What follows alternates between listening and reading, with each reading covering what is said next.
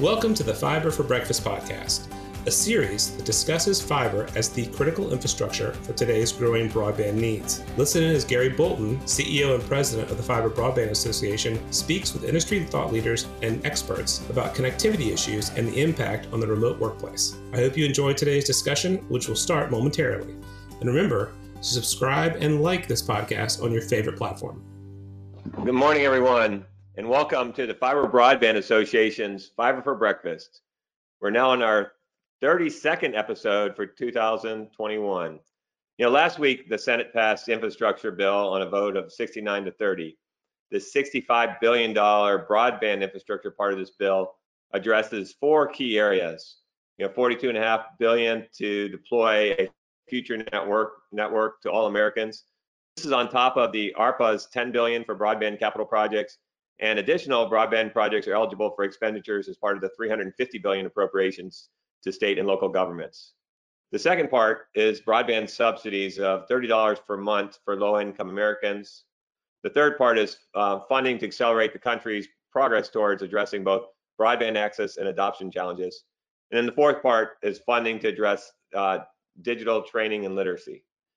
The bill is now in the House, and Pelosi's called for the House return from recess next week for a vote. Uh, there's been some pressures from a group of Democrats to vote on the infrastructure bill first, but it appears that Pelosi will try to move forward with a budget resolution before tackling the infrastructure bill. You know, there's a lot of moving parts and things are changing daily, so stay tuned. But for more details on that, uh, we have a broadband infrastructure um, webinar tomorrow, Thursday, um, August 19th at 3 p.m. So please join us for that. Speaking of investment, today we're back with Wall Street equity analyst Jonathan Chaplin, the managing partner of New Street Research, to discuss the significant new fiber investment coming and how companies will create value by turning copper into fiber as they execute effectively.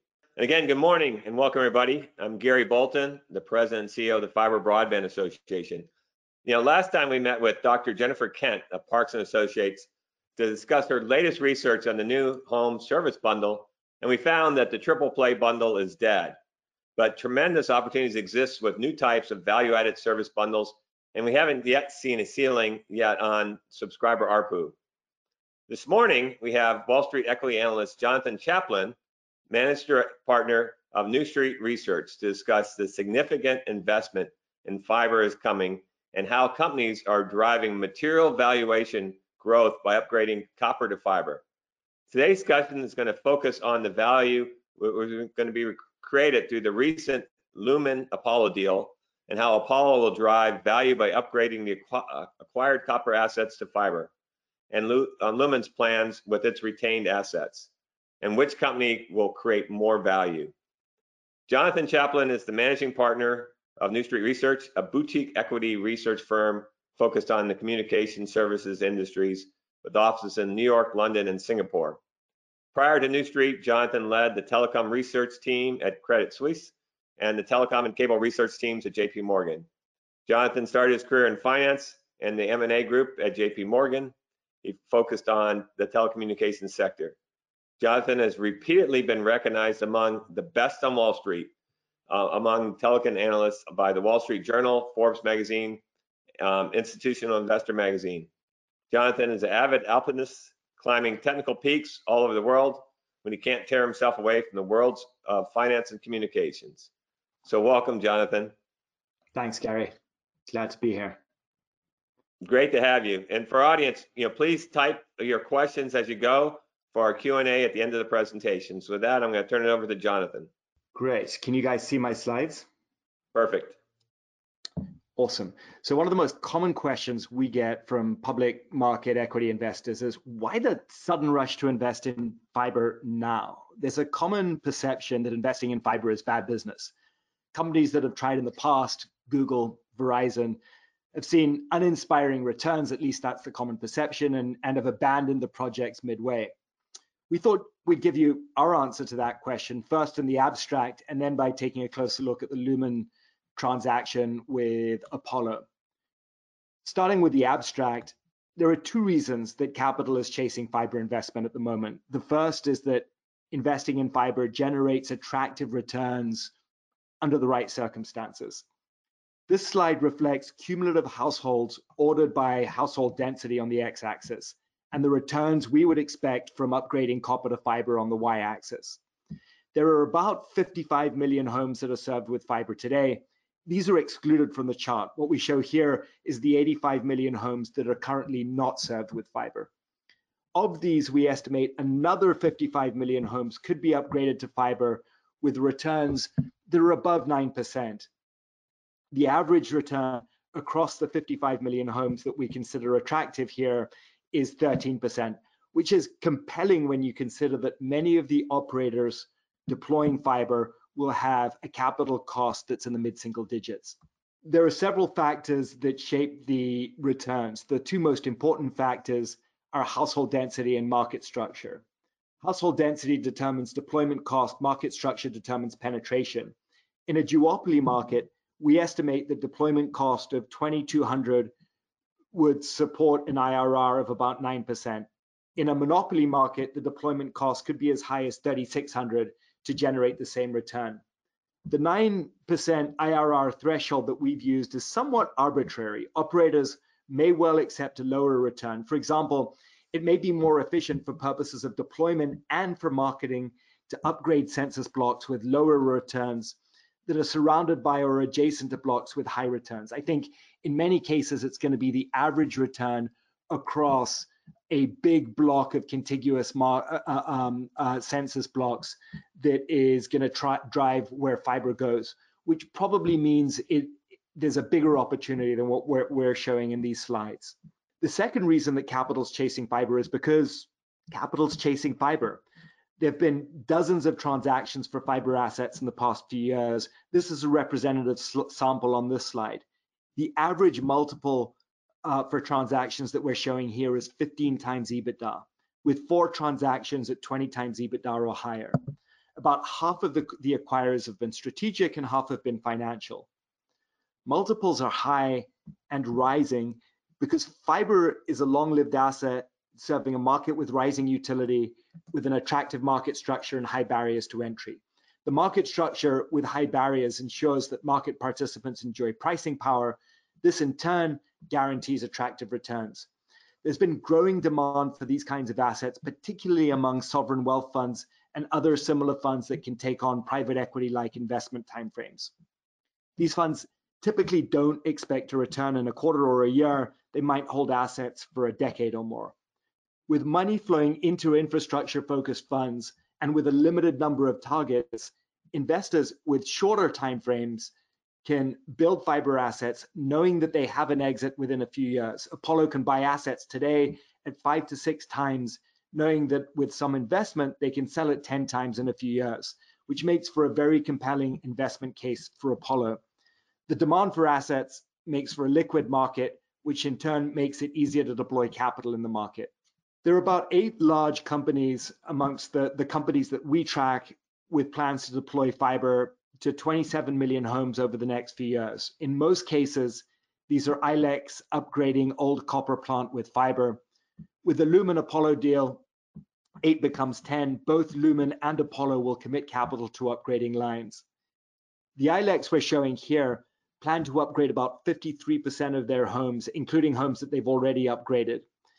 Um, but the average is dragged down by AT&T. Excluding AT&T, the average is about 66%. Most have said they may push further as they near the end of their current plan. In some cases, ILECs have sold off portions of their infrastructure to help to help fund investment in the infrastructure they keep. It will certainly be easier for Lumen to invest in fiber in the markets that they retain after monetizing a large block of assets. The sellers also benefit from a narrowed focus. Turning to the specifics of the Lumen Apollo deal, Lumen was formed through a roll-up of a number of assets, starting with CenturyLink, a rural local exchange carrier, with assets spread across the South and the Midwest.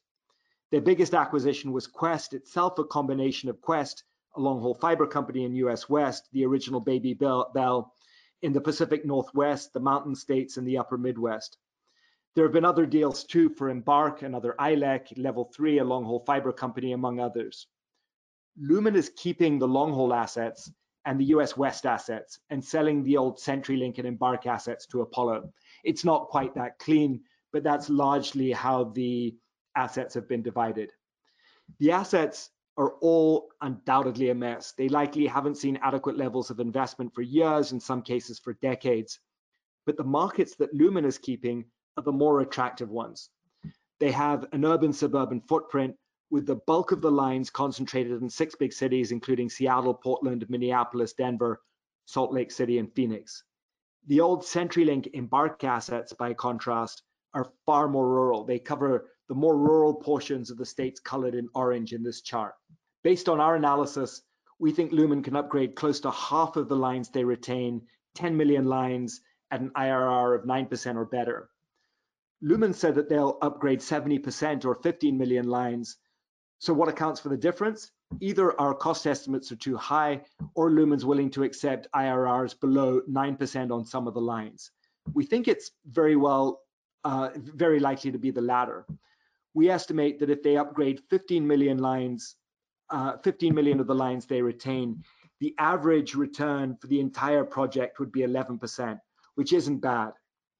We estimate that reasonably high densities will will drive an average upgrade cost of about $1,200 per home passed across the 10 million homes that we think look attractive in our model. The total bill is going to be large, an estimated $11.6 billion.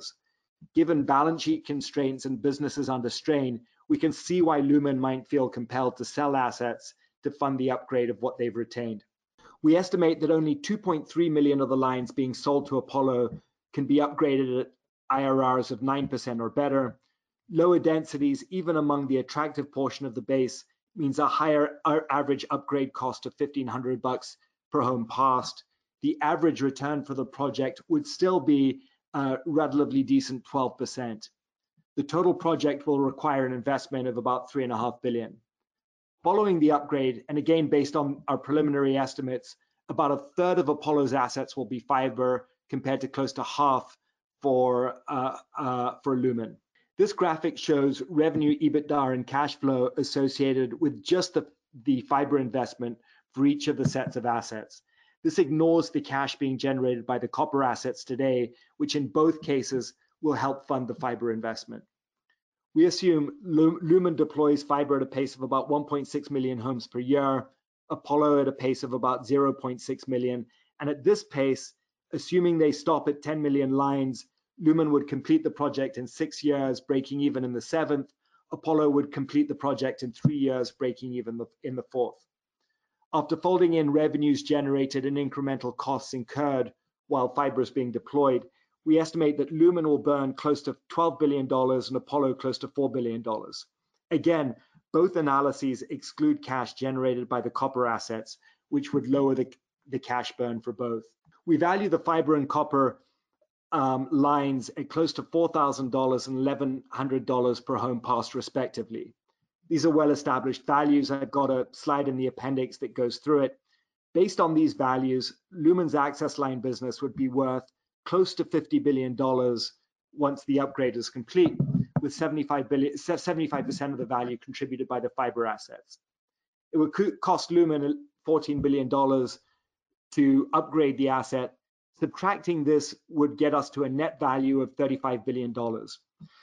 Bear in mind, Lumen's current enterprise value is about $35 billion after adjust, adjusting for the divestitures to Apollo and Stonepeak. In other words, if they were to get credit for the full fiber de deployment today, the enterprise and long haul assets that, that, that are the company's focus, their core business, would have an implied value of zero. If we assume the lines that are the lines that they upgrade are all being valued at $1,100 today, then Lumen would manufacture about $13 billion in new value from the upgrade. That's about $12 a share, suggesting 100% upside for Lumen stock. The existing lines aren't being given that value today, though, so the value creation opportunity is even greater than what we're showing here for Lumen. On the same analysis, the Apollo assets would be worth 14 billion, with 64% coming from fiber. Subtracting out the upgrade cost and the acquisition price of 7.5 billion, Apollo will manufacture about $2.5 billion in value. This isn't a great return on $7.5 billion over three to four years, But when you consider that Apollo will likely use a big slug of debt to fund the acquisition, the return on equity could be very compelling indeed. In both cases, if they find the project isn't going according to plan, they can sell. Um, that's the benefit of having a liquid market. They may not make great money on a sale in the event of a poorly executed upgrade, but they probably won't lose money either. Um, I've got a couple of slides in the appendix here that I won't go through in detail now, um, but uh, um, the they're they're here for your um, edification, um, and I'm happy to sort of talk through with any of you the details of the analysis that that under underlies these slides in general.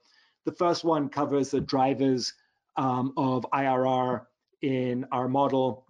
The second one illustrates the impact of market returns when you go when you add players to a market. It basically shows that for every player you add, you halve the value per access line um, for um, for all participants in the market. And the third one lays out how we get to our values of 3,800 bucks a line for a fiber line and 1,100 bucks a line for a copper line. And with that, let me uh, hand it over to questions. Gary? Thanks, Jonathan. Uh, a lot of detail, a lot of information there. So if I was to net this out, um, basically what I hear you saying is that um, your this investment is going to be somewhere around um, 15 times EBITDA. So, and if I look at kind of your past research, you're saying that um, you know copper companies are trading at about five times EBITDA, and fiber are, are more like 12 and a half times. So this is sounds pretty accretive for no matter what your base is. Yeah, I think that's exactly right, Gary. So Apollo's buying assets at five to six times EBITDA, upgrading them and ending up with assets at you know somewhere between 12 and a half, 15 times or higher. And that's the that's the value creation. It's sort of we think of it as the alchemy of turning copper into gold. Um, it it takes time to extract that value. It's not a it's not a quick return. It it takes a, a lot of time, effort, and capital to go out and upgrade copper lines to fiber. But given the market structure that that investment is being made into, uh, which which more or less locks in an attractive return, the as, as long as the market structure holds, it it it's it's a it's a very compelling investment, which which essentially is is why we're seeing fi- uh, capital flood flood into the fiber market at the moment.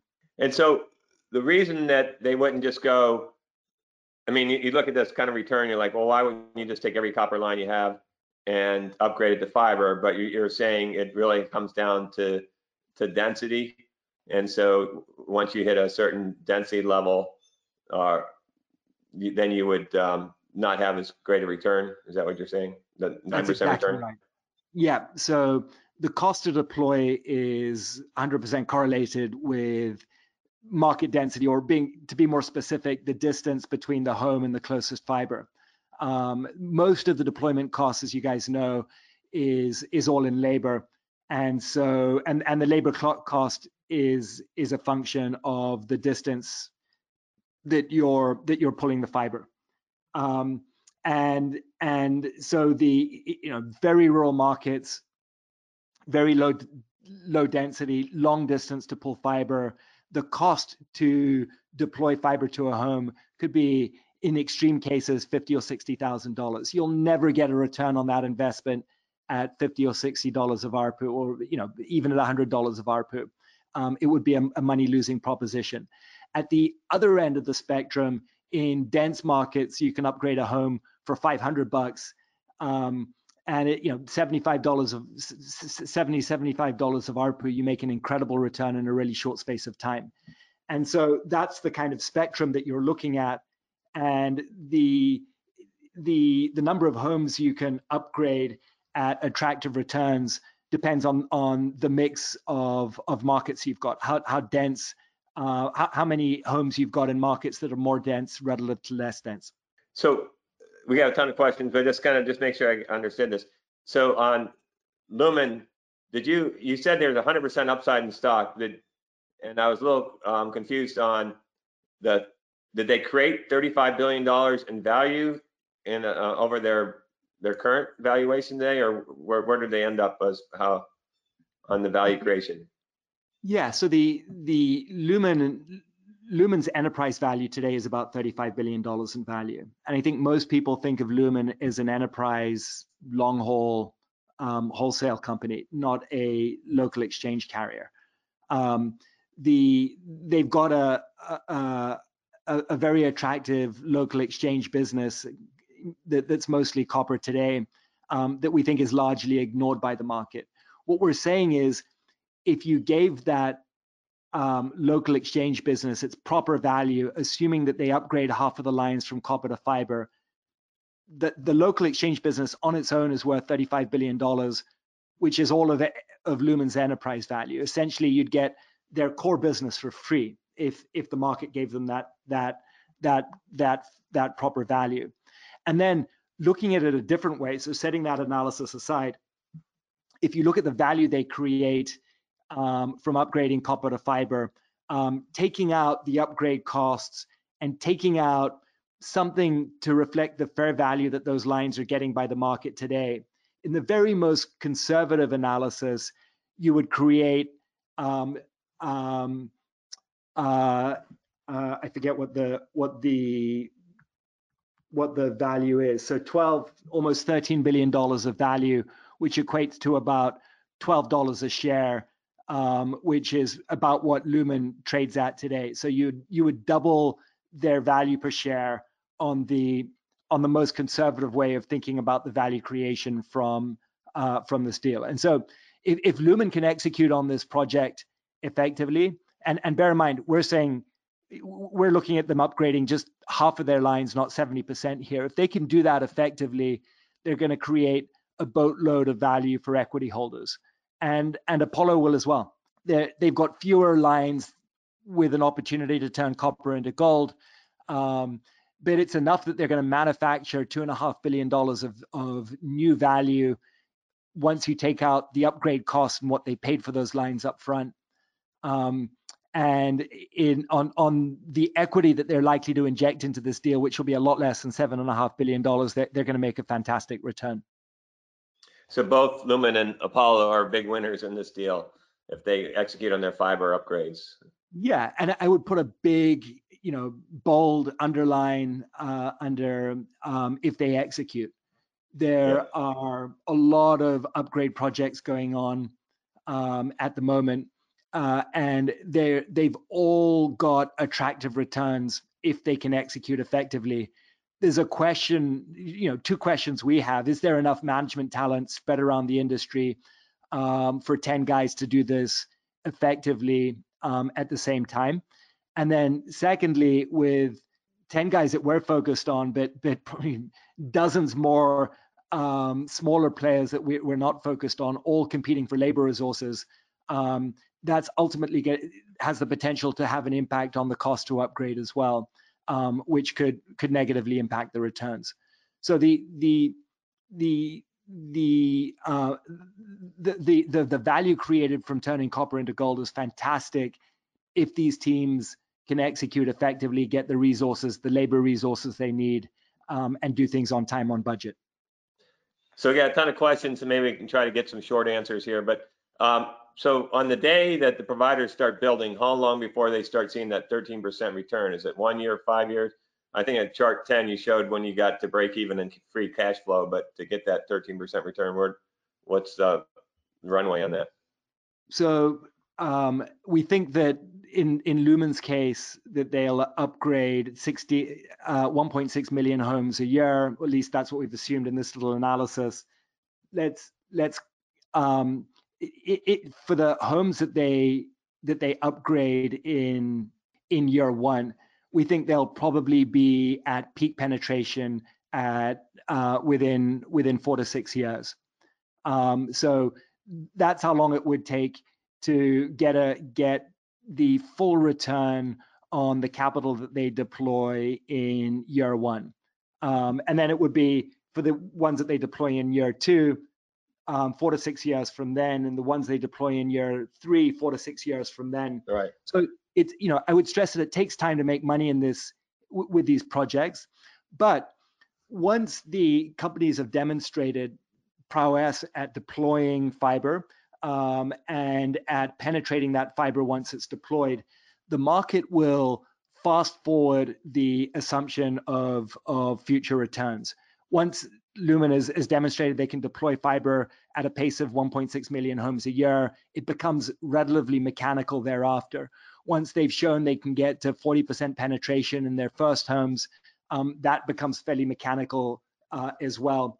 And so you don't have to wait until the project's complete and you've reached terminal penetration to get value for this. The market will give these companies credit for, for that value um, long before you get to the end state. How big a role do you expect U.S. private equity and infrastructure funds to play in local fiber to the home market? It's um, it's been pretty significant already. We've seen in that list of transactions, uh, all of the ones that are dark blue here are financial deals. That's largely private equity and infrastructure funds um, putting money into fiber assets. These aren't all consumer assets, fiber to the home assets, um, but a number of a, a, number of them are, and and so it, it it's it, in many cases we're seeing private equity um, doing this in conjunction with um, with ILECs, either by buying assets out of the ILEC so that they've got capital to invest themselves, um, or doing it um, in conjunction with ILECs that remain remain public through recapitalizations, like we saw with Consolidated Communications. It's the the big issue was that the the you know th this opportunity has been sitting out there for ILECs to access for years. They haven't had uh, the capital or the will to do it. Um, in order for it to happen, both those things are required, capital and will. Um, and so the private equity funding, infrastructure funding that's coming into the market is is a is a is, is sort of critical for um, uh, for these for these deployments to happen. So does Wall Street care whether these fiber assets are aerial or buried? Yes, uh, uh, ultimately yes. I mean, to to put a finer point on it, Wall, Wall Street doesn't really have any idea on whether the assets are aerial or or uh, or buried or what that means. Um, but the cost to deploy depends a, a, good deal on the mix of aerial versus buried fiber. Um, the number of homes that you can upgrade at attractive IRRs within your footprint um, as a result depends on the the, the mix of plant. Um, and so ultimately um, it, it matters a good deal, although Wall Street, you know, investors aren't all that uh, focused on on the specifics. What they're focused on is, you know, what, what's the number of homes where we can turn copper into gold. Um, that number of homes ultimately is dependent on the mix of the mix of plant. Well, Jonathan, I know you have a hard stop, and so I want to be respectful for that. Um, I could sit here all day and talk to you about this. This is really fascinating, and I love your research. So thank you so much for sharing your insights with our audience today. Uh, next week's going to be great. We're going to be talking about the future of tribal broadband with Bobby Gonzalez, who's the chairman of the Caddo Nation. So you're not going to want to miss that. So thanks for joining us today, and look forward to getting back together next Wednesday. So thanks, everyone, and thanks, Jonathan.